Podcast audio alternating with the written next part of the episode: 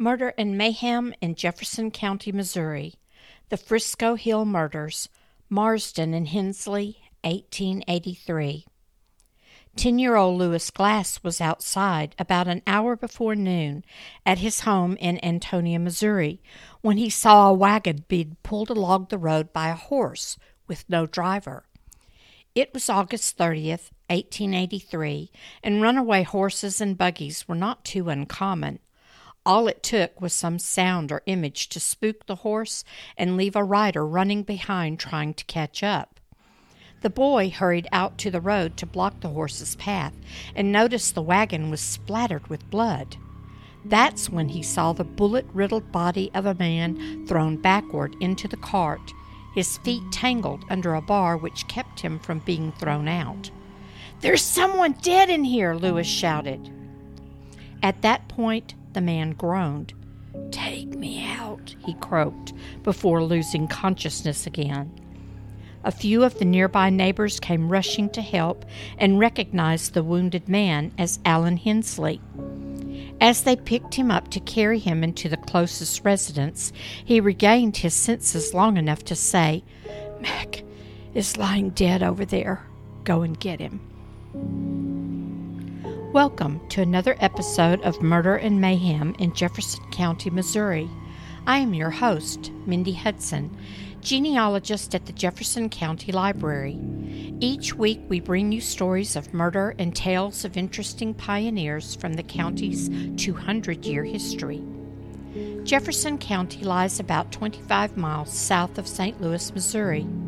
Its rocky hills and wooded terrain, bountifully watered by two smaller rivers within its boundaries, and the mighty Mississippi River to the east, make it a haven for immigrants of varying ancestral nationalities. It was also a hotbed of conflict during the Civil War, as ideological opinions often clashed between families and neighbors. In addition, the mood for vigilante justice continued to grow throughout the years following the war. Jefferson County tended to be notorious for hanging horse thieves, but giving murderers light sentences or letting them off altogether. This was the climate that prevailed at the time of the Marsden Hensley murders of 1883. The story of the Frisco Hill murders was pieced together using the databases and special collections available at the library. In addition to newspaper articles, census records, and coroner's inquests, some details were gleaned from the book The Mack Marsden Murder Mystery Vigilantism or Justice, written by Joe Johnston, a descendant of many of the families involved. Matthew and Mary Marsden came from a mining background in England. When they arrived in America, they created a mining operation in Galena, Illinois. Then in 1840, they crossed over to Franklin County, Missouri for a time. They eventually settled in Sandy Valley in Jefferson County. Their sons George, Samuel, and Richard established their homes in this county. Sam married Mary Johnston, and they had four children before she died of cholera in 1866.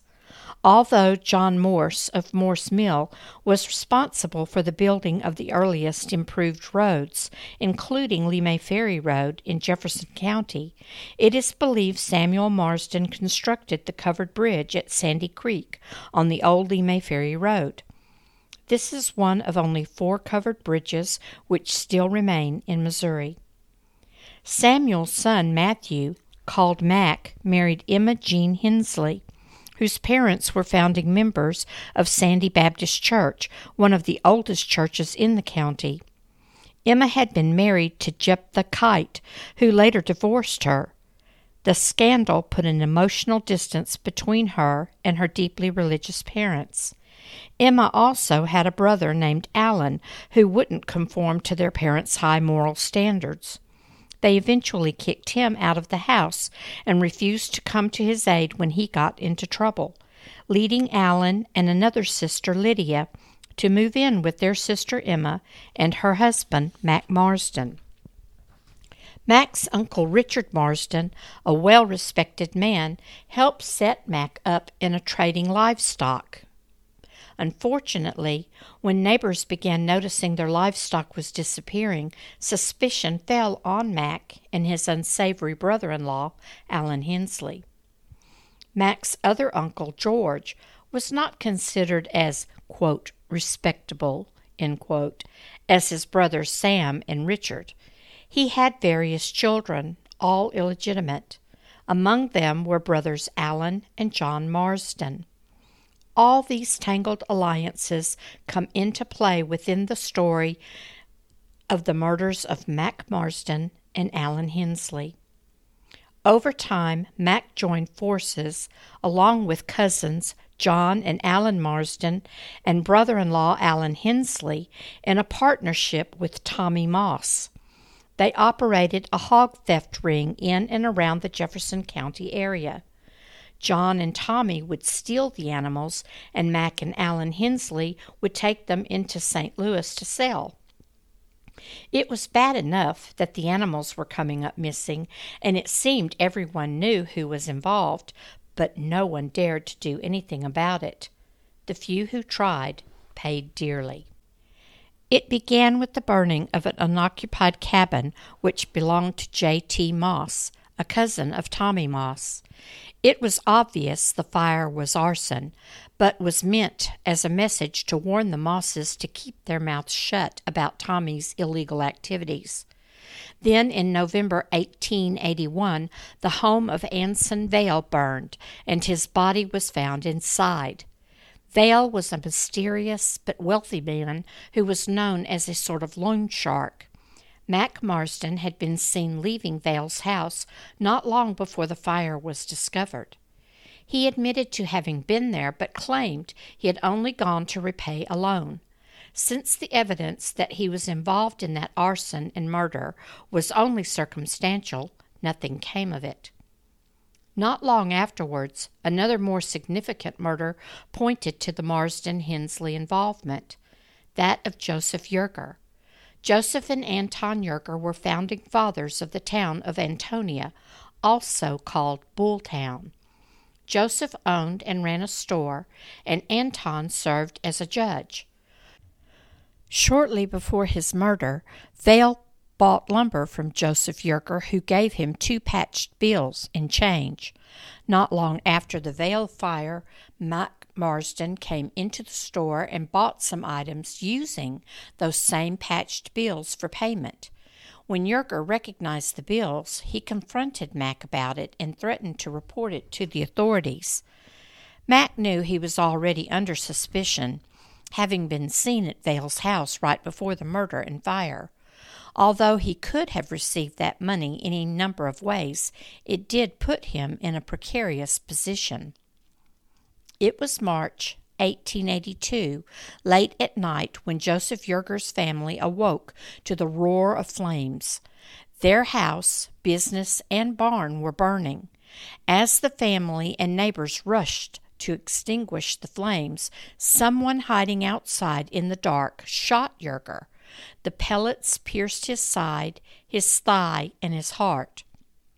The fire was meant to kill the whole family, but somehow they'd escaped. However, the perpetrator stayed behind and made certain his victim didn't escape altogether. Joseph's wife and nephew managed to escape unharmed, but Joseph died from his wounds. That same week, Leander Hensley, the widowed father in law of Mack Marsden, was out working in his fields when his own home was set ablaze. Although no one was killed, the man lost everything. While the other fires and the murder of Vale may have slid by unnoticed, these last two involved prominent and well respected families. What was going on? To make matters worse, while the families and friends of these victims were desperate for answers, Sheriff Tom Jones was distracted by an affair he was having with a young woman named Minerva Meyer, who had recently come to live in his home to help his wife when their children fell ill. By the time she moved back to St. Louis, the affair had been discovered, and Jones abandoned his wife, children, and his responsibilities as sheriff and left with his mistress. He was replaced by John Weaver, who had to quickly become familiar with the tangle of crimes, arsons, and murders that were plaguing the county. In the spring of 1883, Tommy Moss, who was Mack's cousin and co conspirator, was confronted by his older half brother, Claiborne T. Moss, who believed Mack was leading his younger brother down a dangerous path. Although he believed it was John Marsden who was the one responsible for all the arsons and murders that were going on, he warned Tommy to steer clear of the Marsdens. He swore that he would put an end to the hog stealing gang and would even testify to all that he knew about it. Of course, the result was another fire. This time it was Claiborne's blacksmith shop that burned to the ground. It seemed that everyone knew that there were Marsdens, Hensleys, and Mosses involved in one way or another in the thefts, arsons, and murders, but either no one knew for sure which ones were involved or the message that anyone who talked would lose property or even their lives prevented the sheriff from arresting anyone. Some claimed Mack Marsden was the one responsible for it all, while others insisted it was his hot headed cousin, John Marsden. After the burning of Claiborne Moss's shop failed to produce an arrest, the local citizens had grown tired of waiting for the law to clean up the mess. Something drastic needed to be done, in April 1883, more than 130 men gathered at Hillsboro, Missouri, and formed the Jefferson County Mutual Protective Society, which was basically a vigilante committee. What the law couldn't or wouldn't control, these determined men decided to do themselves. Not long afterwards, William Plass lost 11 hogs to theft. When Mack Marsden and Allen Hensley were identified as the sellers who had taken them to market, Sheriff Weaver thought he finally had some solid evidence to break up the theft ring. He suspected that John Marsden and Tommy Moss were stealing the hogs, then trading them off to Mack Marsden and Allen Hensley, who took them to sell at market in St. Louis. Mack, Allen, and John were arrested and brought in for questioning. Mack claimed that the only reason he had sold the hogs was because he feared his cousin, John Marsden, and all those fires had been set by John to scare him into continuing his part in the ring. However, John Marsden claimed that it was Mack who was the leader of the gang and would even testify to that in court. When Mack rode into DeSoto in April, his father Samuel, Uncle Richard Marsden, and brother Buzz Marsden accompanied him to ensure his safety. In the court of public opinion, Mack had already been tried and convicted of all the chaos that had afflicted the county the past three or four years.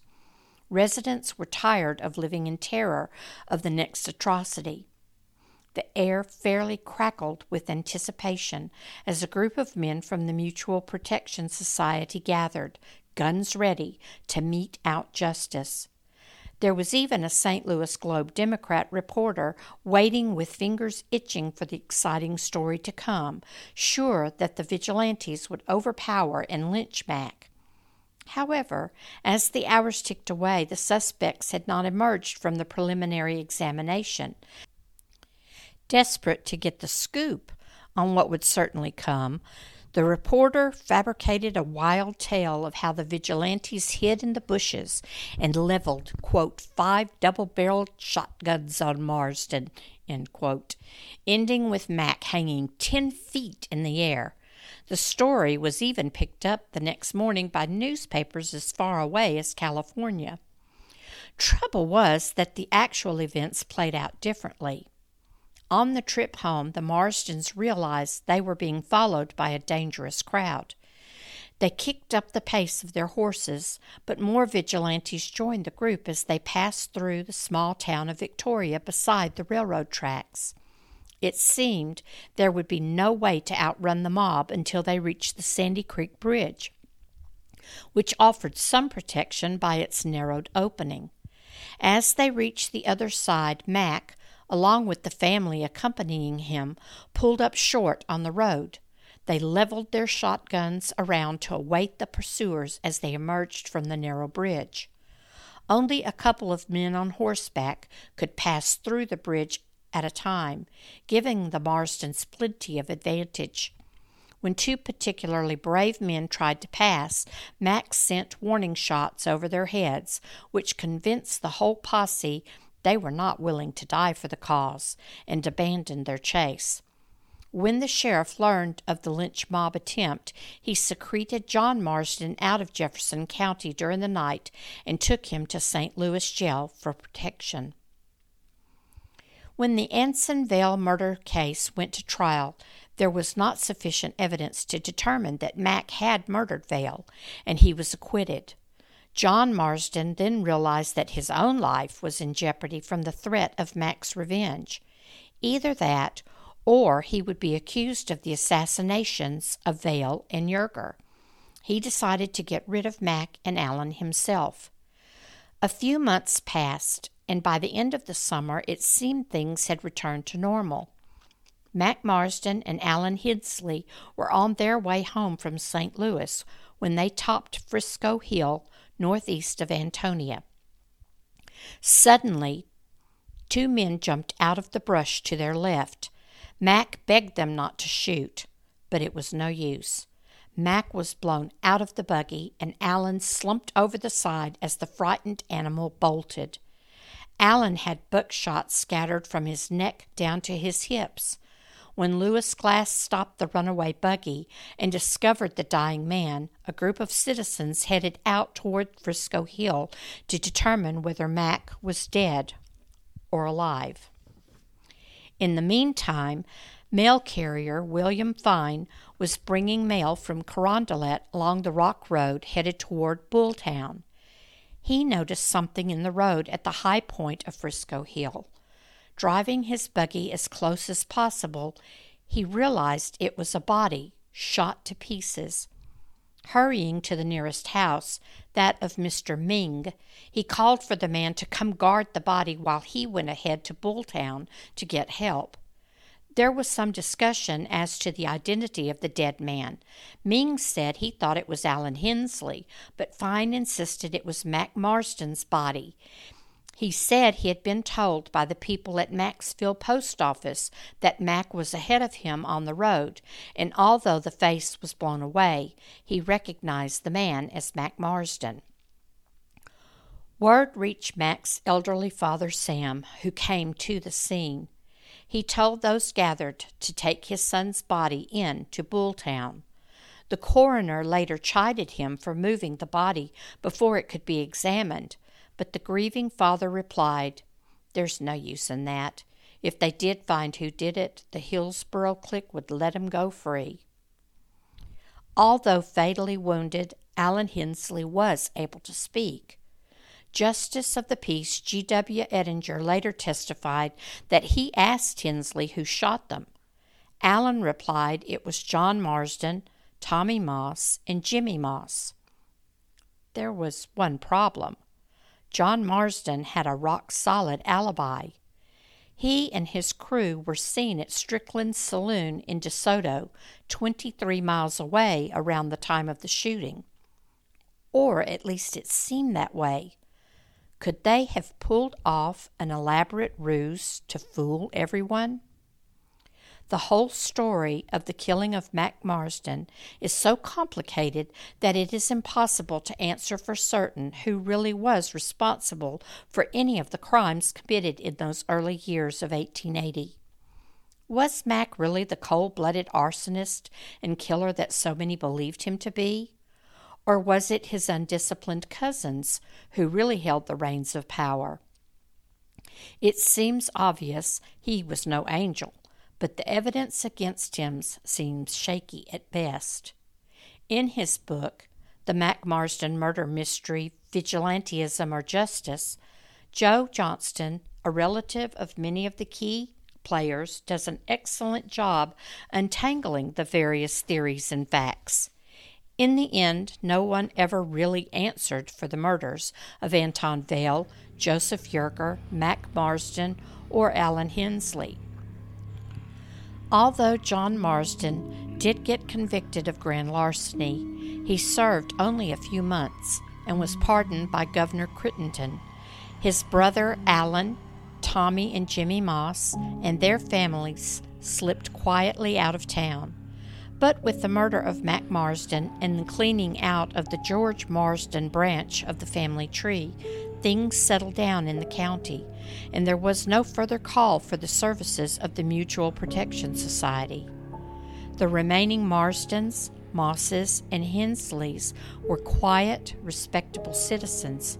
Many of their descendants still live in Jefferson County.